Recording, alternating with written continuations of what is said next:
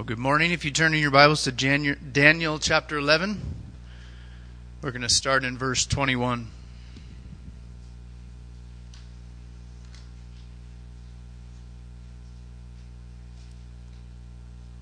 Daniel 11, uh, verse 21.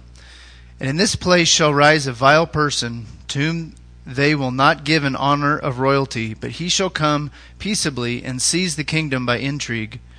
With force with the force of a flood they shall be swept away from before him and be broken, and also the prince of the covenant. And after the league is made with him, he shall act deceitfully, for he shall come up and become strong with a small number of people. And he shall enter peaceably even to the richest places of the province. And he shall do what his fathers have not done, nor his forefathers. He shall disperse among them plunder, spoil, and riches. And he shall devise his plans against the strongholds, but only for a time. He shall stir up his power and his great courage against the king of the south with a great army. And the king of the south shall be stirred up to battle with a very great and mighty army, but he shall not stand, for they shall devise plans against him. Yes, those who eat of the portion of his delicacies shall destroy him. His army shall be swept away, and many shall fall down slain. Both these kings' hearts shall be bent on evil, and they shall speak lies at the same table, but it shall not prosper, for the end will still be at the appointed time. When returning to his land with great riches, his heart shall be moved against the holy covenant, so he shall do damage and return to his own land. At the appointed time he shall not return and go toward the south, but it shall not be like the former or the latter. For ships from Cyprus shall come against him. Therefore he shall be grieved, and return in rage against the holy covenant, and do damage. So he shall return and show regard for those who forsake the holy covenant. And forces shall be mustered by him, and they shall defile the sanctuary fortress. Then they shall take away the daily sacrifices, and place there the abomination of desolation. Those who do wickedly against the covenant he shall corrupt with flattery, but the people who know their God shall be strong and carry out great exploits. And those of the people who understand shall instruct many, for yet shall instruct many, yet for many days they shall fall by sword and flame, by captivity and plundering. Now when they fall, they shall be aided with a little help, but many shall join with them by intrigue. And some of those of understanding shall fall, to refine them, purify them, and make them white, until the end till the time of the end, because it is still for the appointed time. Let's pray. Father God, we just thank you for your word, Lord. God, we thank you for your finished work of the cross, and we thank you for your desire for us to understand your word, God. We just pray that you would make it clear this morning. We pray you would anoint Jackie with your spirit, Lord, and uh, that our hearts would be open to hear from you, Lord.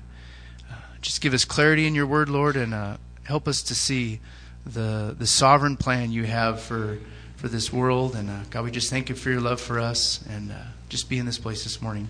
In Jesus' name, Amen. Thanks.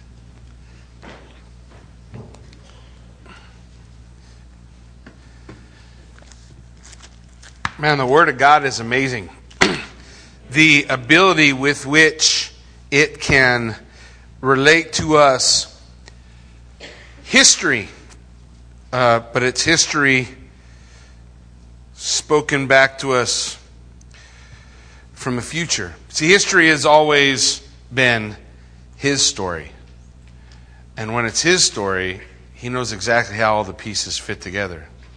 He knows how it all supposed to come, how it all is uh, supposed to fit. So, as we look at what the Lord has for us this morning, I want you to remember this concept. There is already a king.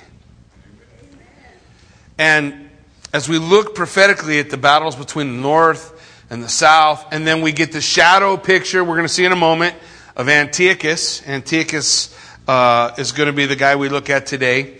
Uh, and then ultimately, next week, we take a look at that final world leader. They all have one thing in common. They all, like Nebuchadnezzar, are trying to prove that what God said was going to happen, what God laid out for us in, uh, in the first prophecy or vision that he gave Nebuchadnezzar, that it's not going to happen.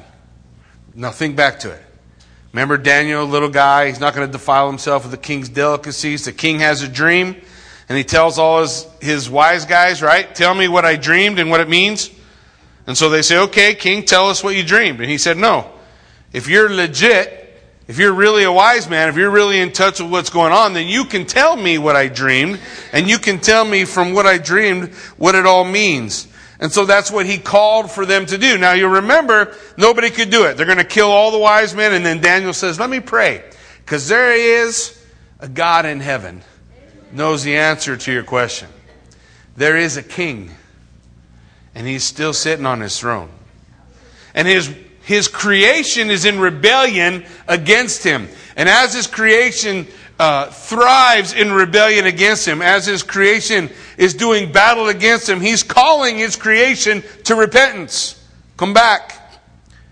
And as he watches the, that, that creation go off to the right or to the left, the God of history can tell us what's going to happen.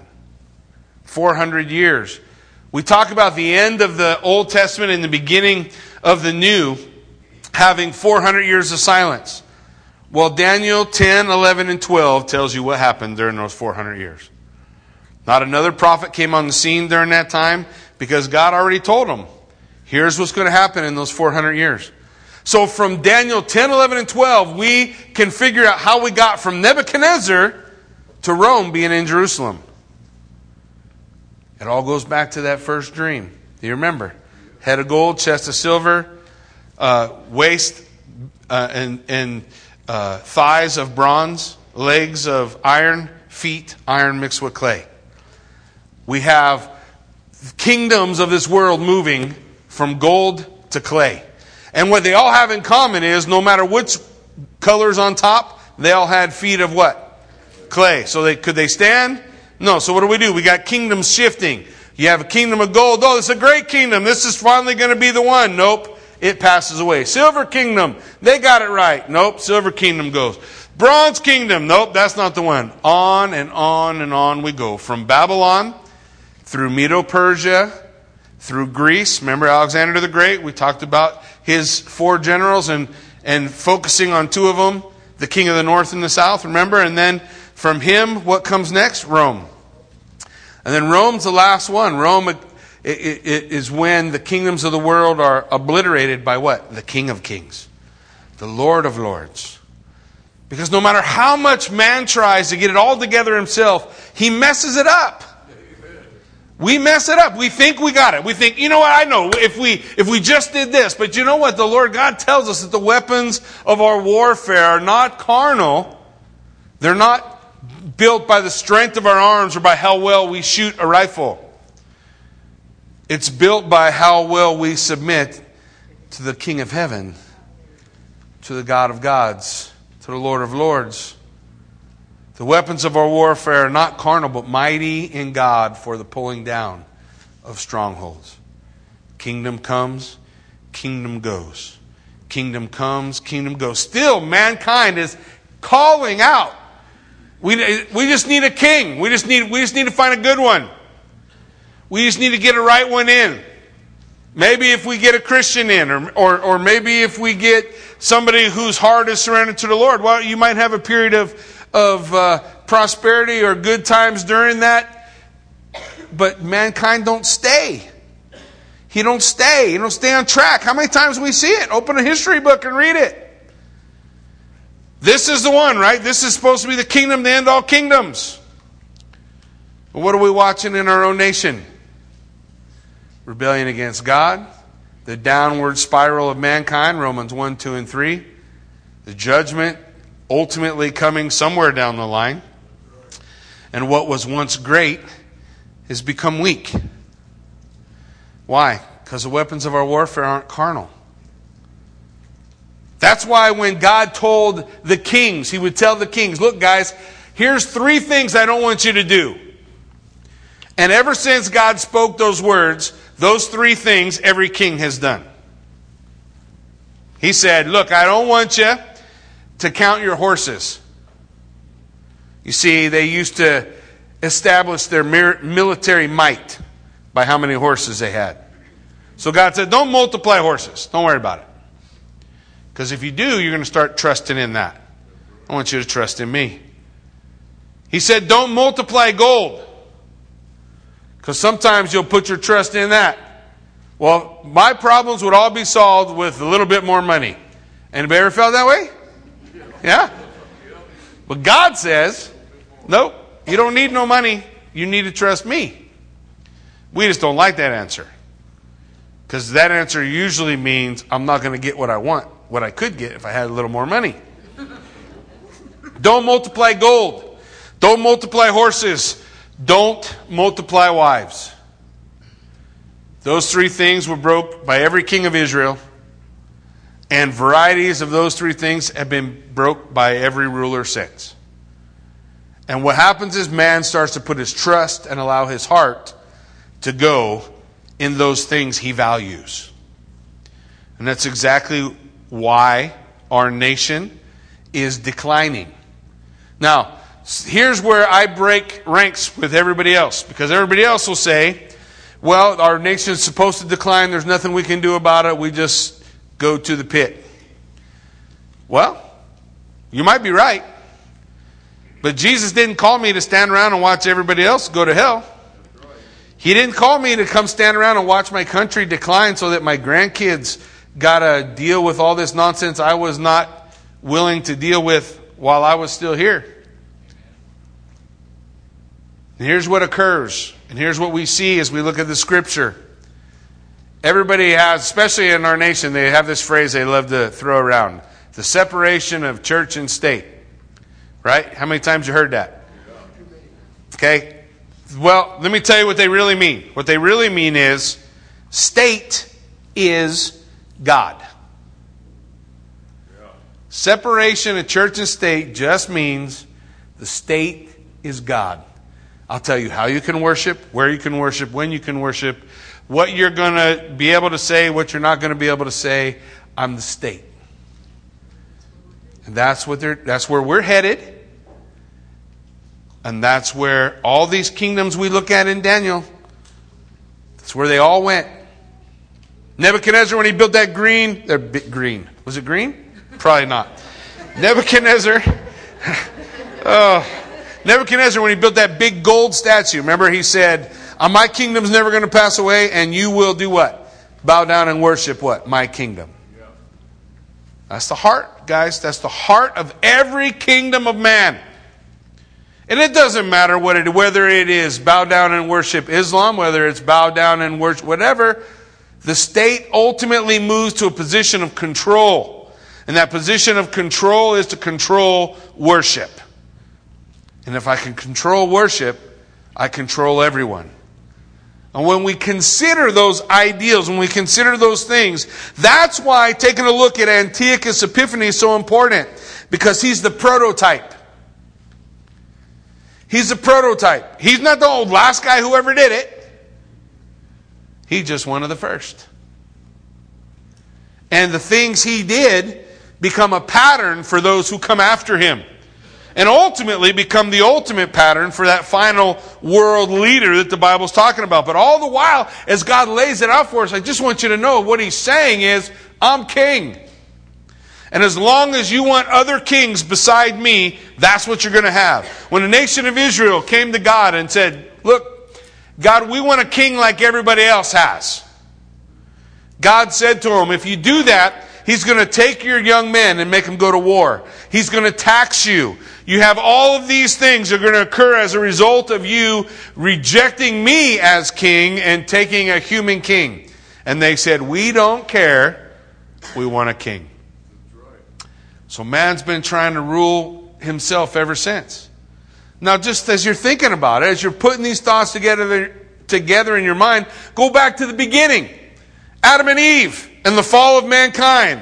What was that fall all about? It was the declaration of independence from the first man and woman. I don't need you, God. I don't need you. If I do what the serpent says, I'll be able to figure out good from evil myself. How's that been working for us so far? I mean, we, we, we do know, guys, we do know good and evil. And often we know the difference, but we are, are not able to walk that line. Because sooner or later it comes in conflict with our, our own ideals, and now it's not such a big, it's not such a big deal. All my time in high school, I wrote, I used to drive my English teacher crazy in high school because every time she made us write something about, about uh, creative writing, I'd write about abortion. She finally put a note on one of my things that says, please stop writing about abortion. You win. so I wrote, and, and, and it, was, I, it was something that was so important to me. Like, how can these people not see that this is wrong? How can they not see that this is not okay? Until I'm in my mid 20s in the middle of Adak, Alaska, had an affair on my wife, and the woman was pregnant. You know, I can make that all go away just saying, okay. That's all I got to say. Okay. It was easy that we all stand strong until everything comes home to roost. And then all of a sudden you realize, you know what? I am the same. I am just as despicable as the next guy. I am able to do horrific things if I do not allow myself to be ruled by the King of Kings. And if you're sitting here today thinking, well, that's not me, then you are self deceived. And that's the worst kind of deception there is. Because you actually believe you're incapable of doing the things God says you are capable of. But what does all of that do? What is that all for? It's the king. Don't you hear the king calling his creation to repentance?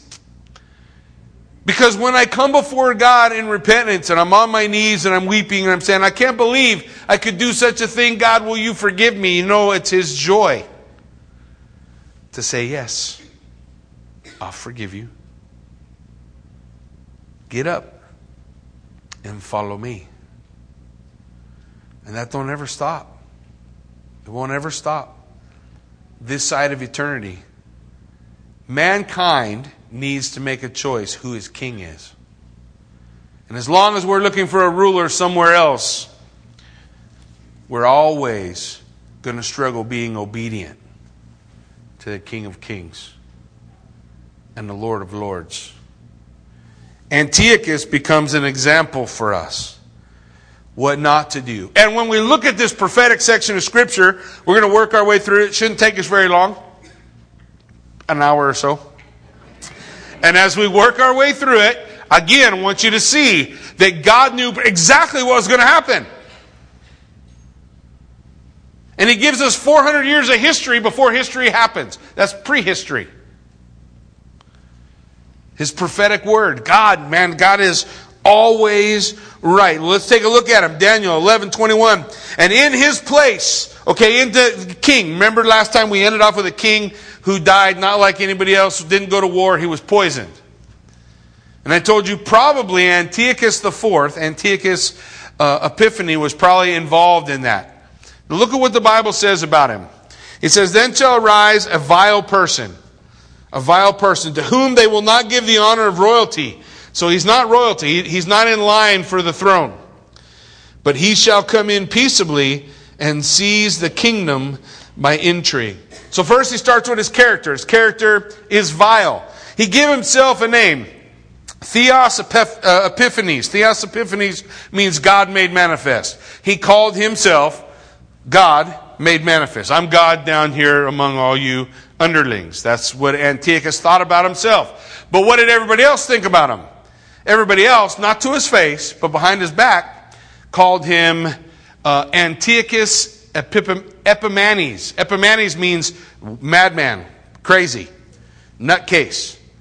So when he walk around, do his thing, you know, he'd call himself God made manifest, but the people behind his back would say, man, this guy's crazy. He is crazy. Antiochus Epiphanes is a vile man. then what are the circumstances? How does he come into power? Well, it says he's not royalty. He's not. He's the youngest son of Antiochus the Great. He spends several years of his life in a prison in Rome. when his when his father had lost the battle and Rome told him, hey, you knock this stuff off and go be good. So he went back, but he left his youngest son as a prisoner. So he grows up in Rome, understands and learns from the Romans how, how they're beginning to do things in the kingdom of Rome. Well, the, the, the king who died, Seleucus uh, Philopator, had two sons. Demetrius and Antiochus. Antiochus was a baby. Demetrius was young. Antiochus the fourth comes in as their uncle and says, through intrigue and, and he worms his way into the throne. So there were two guys who should have come into the throne, but the Bible said he's going to come. He's going to come peaceably. He's not going to come a war. He's not going to come wipe nobody out. He's just going to use intrigue, spying, favors. What we find out about Antiochus is he likes to pay dudes off. So he, he, we're going to see him do it. He pays a lot of guys off, and he pays them off, and they just let him in. That's how a, a, a rebel against the king does stuff. Which one of the political parties is that not happening?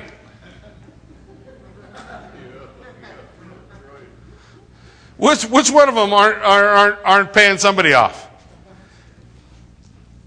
Now, I know the Clintons won't admit it, but we all know they're paying everybody off that they can. And, and Donald said he'd be more than happy to pay somebody off if it got him what he wanted. So we see this, we see that the same nature. What am I, what am I trying to say? And I'm not trying to pick one against another. You guys vote for whoever you want to. I just got one rule. You vote. A lot of people died so you could do it. So you don't get out, you don't get to go, oh, it's lose lose, so I'm not going to vote. You better find some, some way you can do it. Because a lot of young people died on a beach long, uh, long ways away, so you could have a chance. And I take it serious that we get the chance to, to at least cast my vote. So I will. And if you ask me who I'll vote for, you, I'm going to tell you you don't want to know. So I won't tell you. You guys do what you got to do. Okay, but by intrigue and political maneuvering and paying guys off, he's going to come into power. Look at verse 22.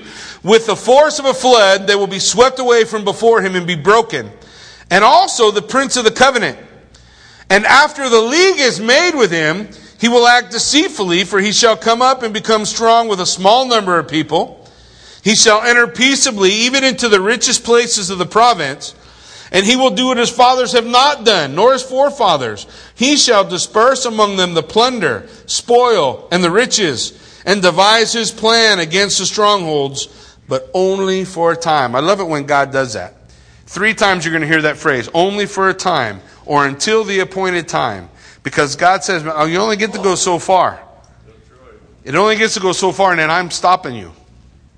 That rebellion can't go on ad infinitum before God brings in his stop. So he begins with his conflicts in this verse. Now just look at this verse and let me tell you about the history.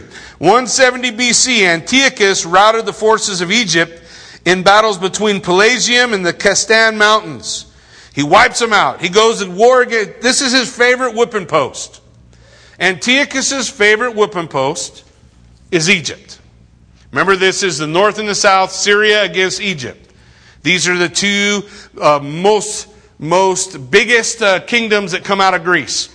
And so Syria, he, his favorite thing is to go beat up on Egypt. So he goes the first time, whoops them all. Whoops all Egypt. And remember I told you, every time he goes to Egypt or Egypt comes down, who do they pass through? Jerusalem. So what, Jerusalem gets smacked around on the way up, and usually gets smacked around on the way back. So he goes up, and he does this. Now, the prince of the covenant, guys, is a reference to the high priest, Onias III. So as he's heading up there, he makes a, a covenant, or, or, or, he, he despises the, the prince of the covenant. Look at it. It says, For he shall, um, uh, they, Egypt, will be broken before him, and also the prince of the covenant. The prince of the covenant, high priest, Onias III. But when he passes through Jerusalem, he deposes him and sets his brother up as high priest. So what's he want to do? What's he want to do in Jerusalem? What's control their worship. So how's he start with controlling their worship? Get rid of the real high priest and raise up one of his own. The one of his own, his name is Jason. It's a brother of Onias. He raises him up to take over. But that guy that he raises up is not going to stay. He's not going to fulfill what he's supposed to do. We're going to see him rebel against Antiochus in a moment. Okay, now we go on to look at his craftiness. It says Antiochus adopted a policy of friendship with Egypt. So he pretended to support Ptolemy Philometor against his brother Ptolemy Euergetes. So what's happening in Egypt, so you can kind of get your head around it, there's two guys who want to be king there. So Antiochus sides with one of them so he can go over there and beat the other one up. And he's going to, he, he works that out pretty well. When he wins and he gets all his gold, it says he does what his forefathers never did. He just spreads the gold out to the people. You guys heard of Robin Hood, right? He's in Egypt and he just starts passing out gold to people. So what do the Egyptians think of Antiochus? Oh, I like this dude. He's, he's giving me he give me a phone. He's giving me special deals. Man, this guy's all right, you know. Who cares what's going on everywhere else? I got something for free. So he gains some of the people's support, especially on the borders, so that when he comes into Egypt, they're all happy to see him. Yeah, come on in. Oh, you're going to go beat up the king again? Well, go head on. Last time he did, he gave us gold. Go. Go whoop him. So this is how he's working it out. Now remember what the Word of God said. The Word of God said he's going to come in, he's going to sweep away all them that are before him. He's going to make a league, uh, make league together with them. He raised up a new high priest, right? But that high priest not going to stand with him. Uh, he will enter peaceably even to the richest places of the province and do what his forefathers never did. He's going to pass out gold. He's going to spread it around to them. Now, as he spreads this out, he's able to build a strong garrison, a fortress on the border of Egypt so he can get in and out whenever he wants. Now remember I told you Antiochus' favorite whipping post is Egypt. His second favorite whipping post is Jerusalem. So as he passes through, he deposes the high priest, raises up a new one, goes up, whoops him, spreads out his gold, comes back, and goes back home. Now, in verse 25, we'll see the destruction of Egypt. Look, it says, He shall stir up his power and his courage against the king of the south with a great army. And the king of the south will be stirred up to battle with a very great and mighty army. But he shall not stand, for they shall, they, see it, they shall devise plans against him. So this is the second time he goes to Egypt. He goes up to Egypt. He wants to whoop him again. The king of the, uh, of the south, the Egyptian king, he's got a big army, but Antiochus has a better army, but he's got some, he's got a deal. He's got some dudes in his pocket because he handed out a bunch of money. He gave away a bunch of stuff.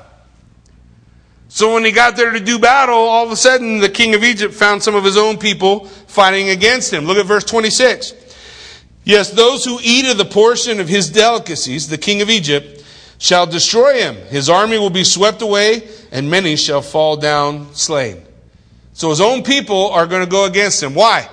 Because Antiochus paid him off. He gave him a bunch of money.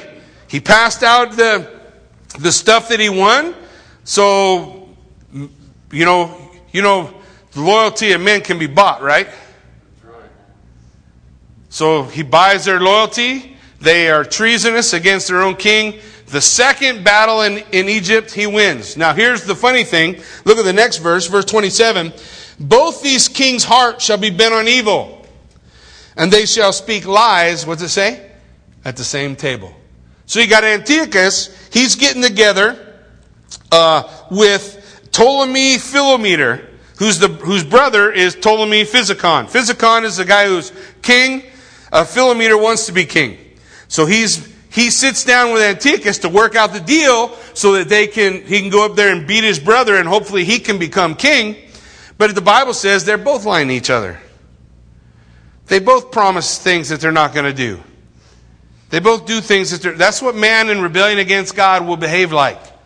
Look at it's funny because people all the time don't don't understand how an apologetic response could be this phrase So what?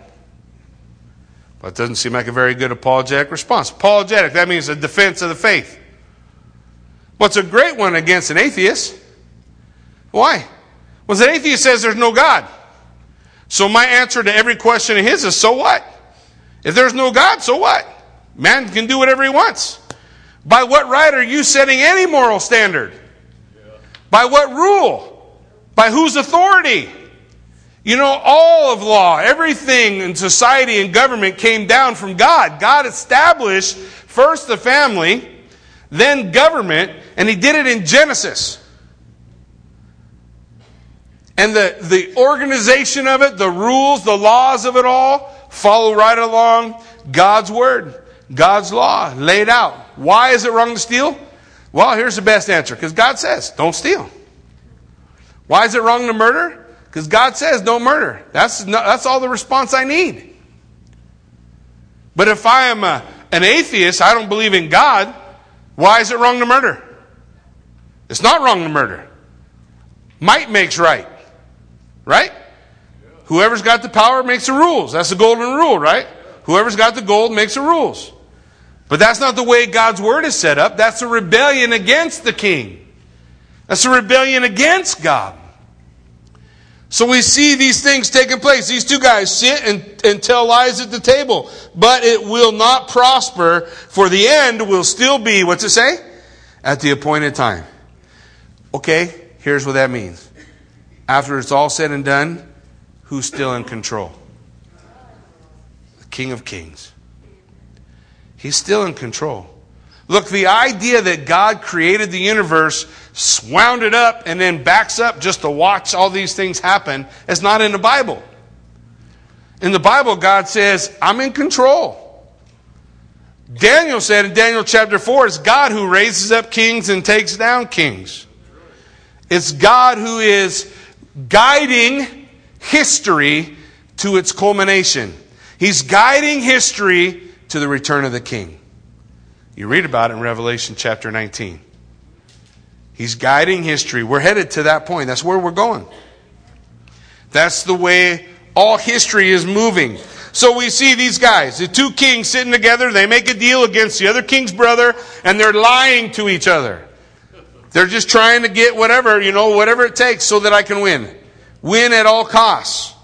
Win at all costs. The problem is, you know what? Every revolution that rises up against a, a treacherous government starts off well, but eventually it becomes just as corrupt as the one they're replacing. Why? Because I go back to the statue. Gold goes to silver, silver goes to bronze, bronze goes to iron. All of them have feet of clay. None of them can stand. Man doesn't govern himself. Man needs to submit to God and allow God to govern him.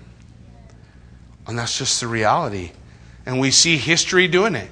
And whether we were doing it with Antiochus and all these names are hard to, to pronounce, and looking at the king of the north and the king of the south and all these confusing battles, what's the point of it all? God's saying, Look, I got it. I'll tell you what's going to happen. You know, the moment God tells you what's going to happen, that's what's going to happen. Right? So, Man, he's laying it out. God says, Look, I have this, I have this together. I have this together. Look at verse 28. And while returning to the land, to his land with great riches, his heart will be moved against the holy covenant. So his heart is moved against the holy covenant. Now, it's no longer Antiochus as a tool, as an instrument of judgment against God's people. Now it says Antiochus has a, is doing battle against the promise. If you're doing battle against the promise of God, you're doing battle against God. He sets his sight on God. That's why he becomes a picture of the Antichrist. Why? Because when we read about Jesus' return in Revelation chapter 19, it says, Jesus Christ returns when all the armies are gathered to do battle and wipe out Israel. Jesus Christ returns at that moment, and they, for it still is mind boggling to me, except for the fact that the rebellion in the hearts of men is, is so ultimately against God because as soon as they see him, it says, every eye see him. Everybody sees him coming. When's the last time you looked outside and seen a dude riding on a horse coming out of heaven with a host so big you can't even number them and they're all coming down to the land? You seen one of them lately? Well, how about this? When's the last time you saw that with the first thought in your mind was, I think we can take them.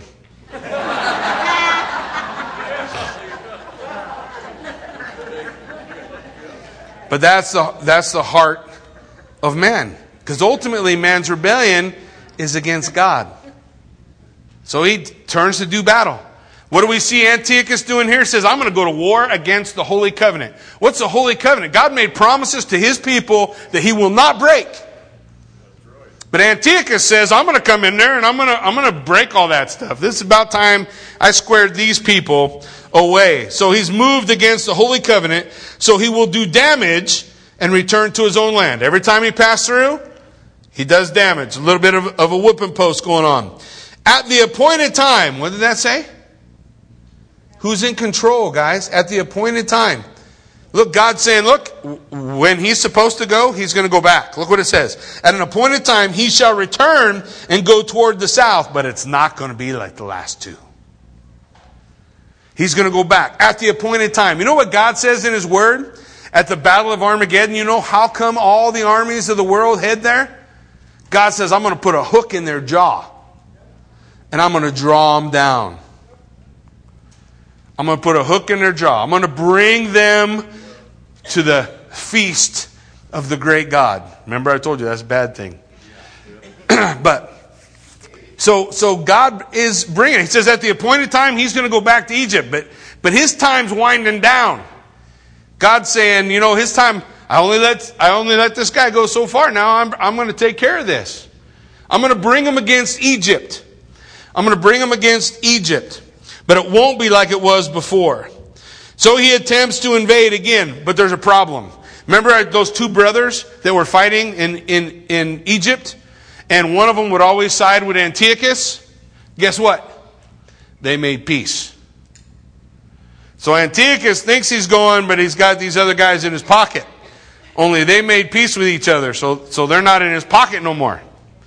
So Antiochus goes. Let's look what the word says. It says, It won't be like the former or the latter time. Look at verse 30. For ships from Cyprus will come against him. Therefore he will be grieved and return in rage. What happens? So he goes to war. he goes to war anyway. The two brothers are siding beside with one another. I think we can take them, so they start fighting. He's got a siege going outside of Alexandria. As he's got this siege going outside of Alexandria, a bunch of ships show up. It's a port. And all these ships show up, but you know who's on all those ships? Romans. Go back. Statue. Head of gold. Babylon. Chest of silver. Medo Persian. Belly and thighs of bronze. Greece. That's what we're dealing with right now. Greece. Alexander's dead. His four generals are fighting over everything else. What's next? Rome. So he's over there just just trying to conquer Greece. He's going to take it all. And Rome shows up. And the Roman, the guy in charge of the Roman legion walks over to Antiochus. You can read about this. Uh, Roman historian, I want to say uh, it's, it's uh, I'm going to say it wrong. Well, anyways, ask me later and I'll tell you when my brain's working again. But a Roman historian writes about it. The guy walks up to Antiochus and he says, The Roman Senate is requesting that you stop all advancement against Egypt and go home. And Antiochus starts to get a little huffy. And so the, the, the Roman general takes his sword and he walks around Antiochus, drawing in the sand a circle. He walks all the way around him. And he says, Before you get out of the circle, you decide what you're going to do. So here's the whole Roman fleet, ships, General Legion. Yeah, you're not going to win that fight. Because who's the next kingdom that's taken over? Rome, just like God said in the beginning. Does he know how it's going to happen? Sure. Antiochus keeps poking Egypt with a stick. Egypt calls Rome, Rome, help! Rome shows up and says, You know, we're tired of you, dude. That's basically what's going on, right? hey, so he draws that circle. So Antiochus has to say, okay, I'll stop. What do you think that makes him? Well, the Bible says it makes him enraged. Where's he got to go next? If he leaves Egypt, what's he walk through? Oh, yeah, so he's headed toward Jerusalem, all ticked off. That Rome has, has put their nose. So he's got two plans when he gets down there. Look at it. He got two plans as he heads back toward, uh, um, toward Israel. Says he's going to do enrage against the holy covenant and do damage, so he will return to show regard for those who, what's the phrase? Forsake the holy covenant. Look, you want to get along with the state, all you got to do is put the Bible away and say, yeah, whatever you say. You want to get along with the state, all you got to do is abandon the truth of what God's Word says and say, you know, it's bogus. Because if you do that, you'll be at peace. You'll be able to slide right into the tolerance crew and be tolerant of everything else. Because you've abandoned the truth of God's Word. And you've abandoned your ability to say, know what, I stand by the King of Kings and the Lord of Lords. He's coming back one day. And when he comes back, he's going to clean house. But until that time, he's left me here as a steward.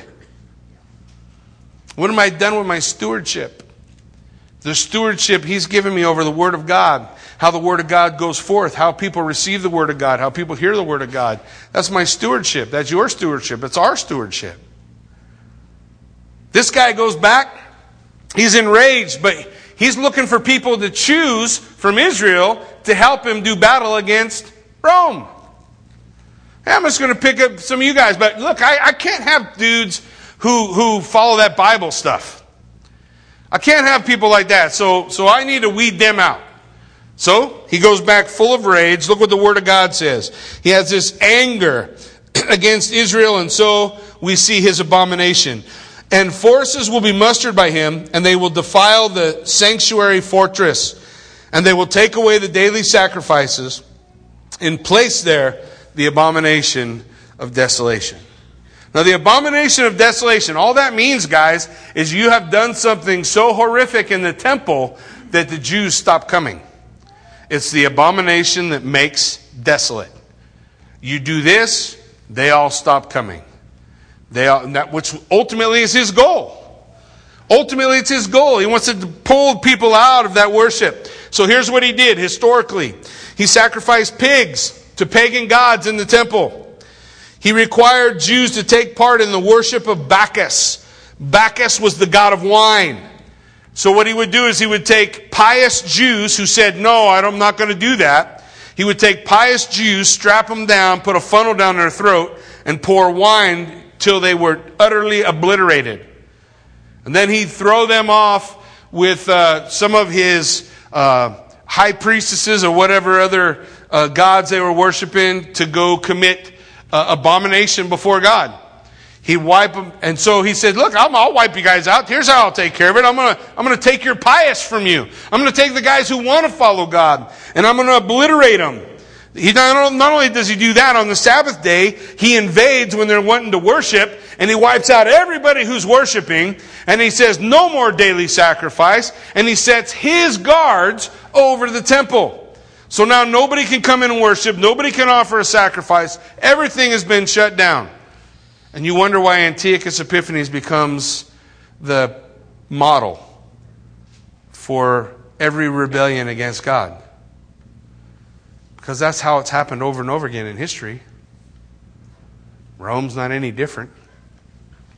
They're, you're going to see the exact same things taking place under them. His army occupied the citadel. He brought in heathen idolatry and made it mandatory and forced the Jews to do it. Either you bow to this God or I will kill you. That's how you get people to bow to the God you want.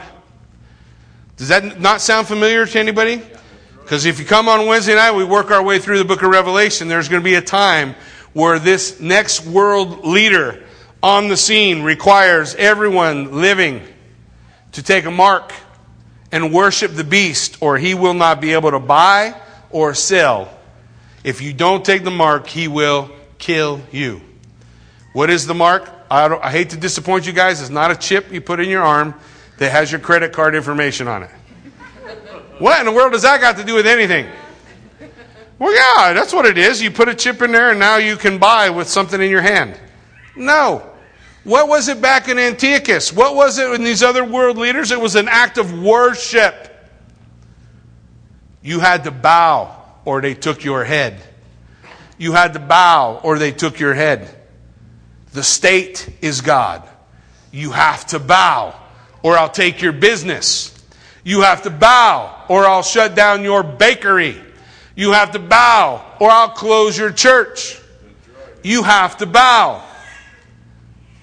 That's where rebellion is headed. And that's where it was at this time under Antiochus. Finally, he takes a statue of Zeus and he puts it on top of the altar. And that was it. The abomination that makes desolate. Then everybody was gone. And all worship at the temple ceased. Jesus points to that. Jesus, who comes 400 years after this, he says, When you see the abomination of desolation spoken of by Daniel the prophet, so he said, Daniel's the one who gave it to us. And when you see it happen, he says, run. Well, Antiochus happened before Jesus. So what's Jesus talking about? He's talking about another one.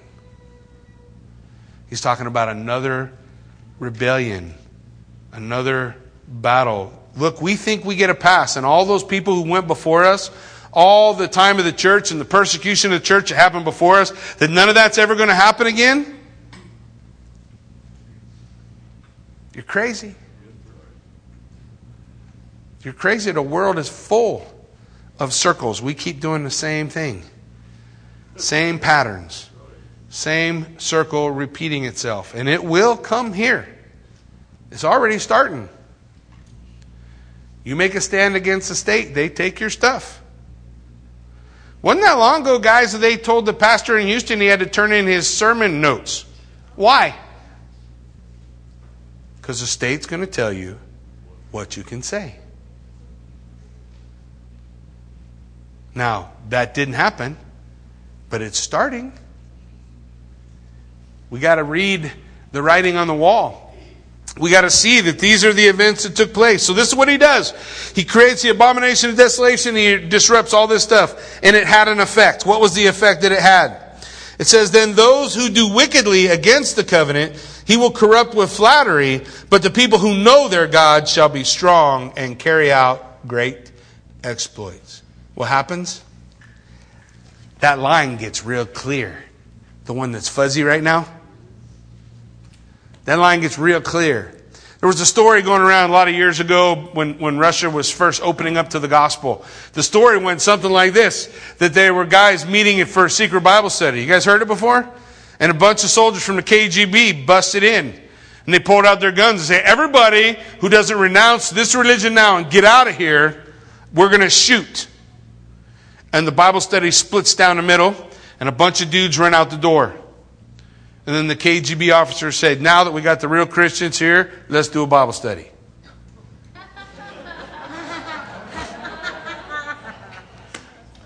the line gets clear when all of a sudden people start saying, You know what? If you don't do what we say, we're going to kill you. Because what it says is the weak, they go over to Antiochus and they continue in rebellion. But the strong, they go on with God. So what happens? It wakes up the Maccabees. You guys ever heard of them? The Maccabees. Matthias Maccabee was the father. The most famous of his five sons was Judas Maccabeus. They called him the Hammer. I like that name. He was the Hammer. And he rises up to rebel against Antiochus. And this little bitty family with five dudes who want to stand with God, they actually put Antiochus out. As they're putting Antiochus out, though, it's a lot of great battles and a lot of great victories, but they need a little extra help. So they make a phone call. Well, they didn't have a phone then, but they wrote a letter. Who they write the letter to? This new fledgling nation that just helped Egypt against Antiochus. What were they called again? Rome. And so they said, Will you help us? And that's how Rome got in Jerusalem, and they never left. They stayed there until they destroyed the temple in 70 AD. So when Jesus is born, and you wonder, how did all these Romans get here? Now you know. Antiochus causes a revolt. The Maccabees fight back, just like the Bible said. What the Bible say? The guys who stand with God, they're, they're gonna, they're gonna stand with Him. Look what, look, look what it says. And those are the people who understand will instruct many. Those are the people who understand. The Hasidians. The Hasidians is this sect of people who really hold tight to the Word of God, and they realize people are blowing it, man. They're, they're, they're picking the wrong side. They're running over to the wrong side. We gotta teach them what the Word of God says. So they started teaching them what the Word of God says. Man, you guys gotta hold fast to what the Word of God says. You know what they called them? Pharisees. Do you wonder where they came from? That's where they came. What did I tell you about men? Left to their own. To start, good intent. What happens? Yeah, don't stay that way unless you hold fast to the king. Hold fast to the Lord God Almighty. So these guys start teaching the word. It says, Yet for many days, uh, and they shall fall by the sword and flame, by captivity and plundering. So they're trying to kill out the Pharisees, but they can't stomp them out because those guys are so laying hold of the Word of God, saying, I'm not letting go of the Word of God, that they're fine, kill us by the sword. In fact, a whole group of them, because they're unwilling to defile the Sabbath day, which means we're not supposed to do any work on the Sabbath day. I'm surely not picking up a sword. Antiochus runs in, gets them all gathered in one place, and kills every one of them. That little spark set by their rebellion against the state, that started a fire, which ultimately put Antiochus out of business. Unfortunately, it brought Rome in. Why? Because that's what man does if he's in rebellion against God. Look, I don't need Rome's help. I need God's help. I don't need nothing but the King of Kings and the Lord of Lords. And I got to submit to him and I got to follow his word and I got to follow what his word teaches. And I got to say, what side am I on? Where am I at? Because the battle lines are being drawn whether you want to be in it or not. And if you don't pick a side, a side will be picked for you. Those days, they are upon us. And the Word of God knows it because it told us precisely what was going to take place, guys. It says, Now when they fall, they shall be aided with a little help, but many will join with them by intrigue. And some of those of understanding will fall to refine them, purify them, and make them white until the time of the end. Why? Because it is still for an appointed time. Look, guys, God knows what's coming. Now, we look back at the past, and hopefully I don't bore you too bad, but we look back at the past because the future looks like it. Those who don't learn from the past are doomed to what? Repeat it. Repeat it. Repeat it. How many times do we see this same scenario repeating? So God says, Look, I'll tell you how it happened. I'll tell you how we went from Babylon to Medo Persia to Greece to Rome. And what happens after that? Who cares? None of those kingdoms can stand until the King of Kings and the Lord of Lords comes and sets up his kingdom. Jesus Christ, when he walked on the earth, what did he say? The kingdom of God is here when? Now, if you're with me, the kingdom of God is here now. Pick a side. Pick a side. He went up into heaven. He ascended up into heaven. What did the angels say? This same Jesus whom you've seen go will come again just like you saw him leave. He's going to come back. He's going to set up his kingdom. But he said, until that time, I have left my people to occupy till I come. What does that mean? It means we learned from these guys in history that got it right. They held fast to the Word of God and taught other people to hold fast to the Word of God. To make a stand, to pick a side, to get where we need to be so that when that world leader comes on the scene, you want to read scary verses, look at 2 Thessalonians chapter 2, and it says everybody who didn't have a love for the truth is going to buy into the lie of the Antichrist. Now just listen to that. Everybody who didn't have a love of the truth is going to buy into the lie of the Antichrist. That doesn't mean when the Antichrist shows up, you're going to go, oh, now I believe. No, that's not what it means. It means when the Antichrist shows up, everybody's going to back him. Because up until that time, they've been in rebellion against God. The time to step out of rebellion against God is now, not later. The time to hold fast to what the Word of God teaches is now. Not later. Because we don't get a guarantee of later. We got a guarantee of now. The Bible says now is the day of salvation. Today is the day. Now is the time. It's interesting because when we talked about the Maccabees, in Zacchaeus, I'm sorry, in Zechariah 9, 13 through 17, there's a prophecy about them. Why? Because God just wants to know, just in case you're not getting it, there's a plan through history This bringing man from a beginning to a conclusion. And God knows all the pieces in between. And God knows how it goes. But He's called us for such a time as this.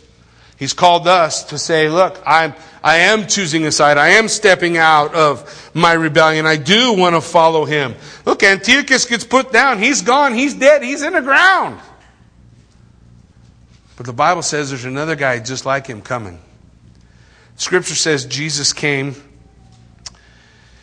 in the name of the Father, and they did not receive him. Another will come in his own name, and him they will receive. Man's always looking for any king but Jesus. But man has to make a decision. Because every king other than Jesus leads us to the same pit, leads us to the same mistakes, leads us to the same problems. And the Bible says every knee will bow. But right now you have an opportunity to choose. Am I willing to bow the knee before my King, Jesus Christ, receive what him as my Lord and Savior? That's what that's all about. Receiving Jesus Christ as King. Last thing, and I'm going to cut you loose. Here's what Jesus said in Luke 21 24. And they shall fall by the edge of the sword and be led away captive into all nations, and Jerusalem will be trampled by the Gentiles until the time of the Gentiles is fulfilled. Now, you hear a lot of people say a lot of things. I'll tell you why I believe the way I believe. The time of the Gentiles began at the conquest of Nebuchadnezzar. Because from the conquest of Nebuchadnezzar, the beginning of the statue, until today, Israel has not controlled the temple. Israel has not controlled the temple. Nebuchadnezzar controlled it. The Medo Persians controlled it. Artaxerxes let them go back to rebuild it. But then Antiochus came in and defiled it. Later on, Herod the Great's going to come in and do a remodel project that's going to be accomplished, finished by 64 AD. And six years later, Rome's going to wipe it all out. And still today, when we go to Israel shortly, you're going to be able to walk through the Tyropoeon Valley and you're going to be able to see all the stones of the temple just tossed in there like a bunch of garbage. Just like Jesus said. What did he say? Listen to the words that Jesus said in Luke 21 24. He said, And they will fall by the edge of the sword. He's talking about the nation of Israel. And be led away captive into all nations. That's happened. And Jerusalem will be trampled by the Gentiles until the time of the Gentiles is finished. Still today, the Temple Mount is in the hands of the Gentiles. Still today, a Jew cannot go up there and worship. In fact, when we go to the Temple Mount, when we visit and we walk up there, we're not going to even be able to pray. It's against the law to pray on the Temple Mount. It's run by uh, the, uh, it's not the Muslim Brotherhood, but, because that's bad. But it's a coalition of, of Muslims that control the third most holy site in all of Islam, which is Jerusalem. You know how they got it? Yeah, after 70 AD, it was a dump. No, I mean literally, it was a dump. And the Muslims came in and they said, We kind of like this place. We want to buy it. So they sold it to them. And they built the Dome of the Rock. And they've been there ever since. That's how it got into Muslim control. When Israel conquered Jerusalem and gained the city back, the first thing they did is run the Israeli flag up on the Temple Mount to say, Yay, we got it. The second thing they did is to pull it down and say, We'll let you keep it as long as you, as long as you make peace. The Bible says that Jerusalem's going to be trampled by the Gentiles until the time of the Gentiles is fulfilled. It's for an appointed time. Now, here's the deal, guys. We don't know when it is. But I guarantee you, the clock is ticking. And when that happens, the church is going to be raptured. The tribulation period will begin. Israel will get their temple. And the guy who puts all that together is going to be that last guy like Antiochus.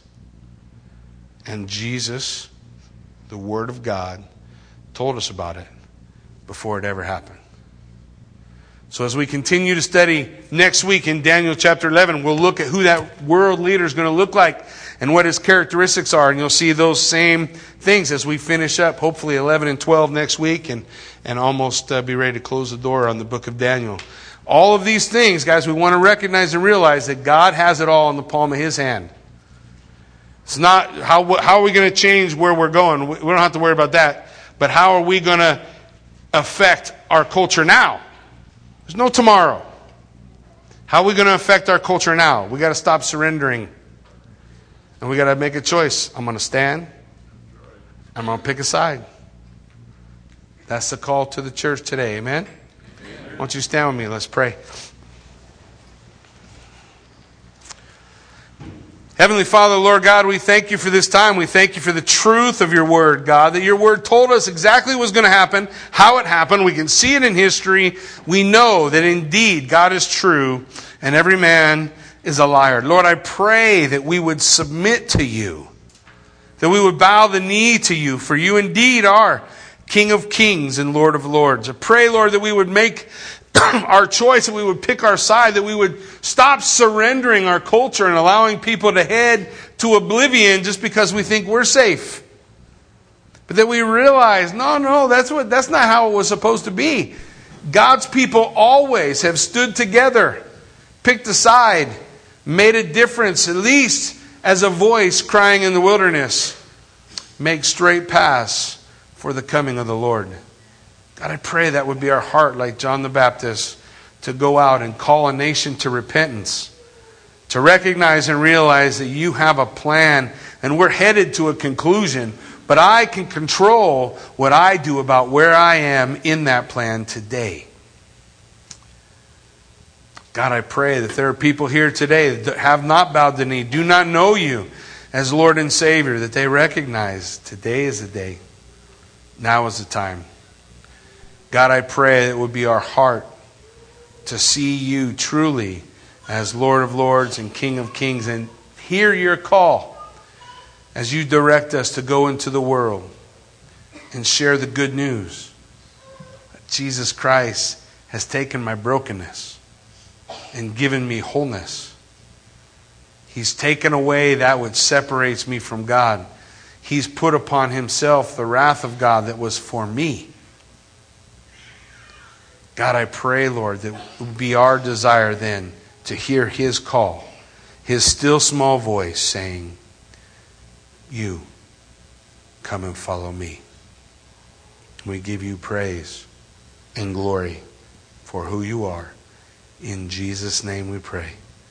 Amen.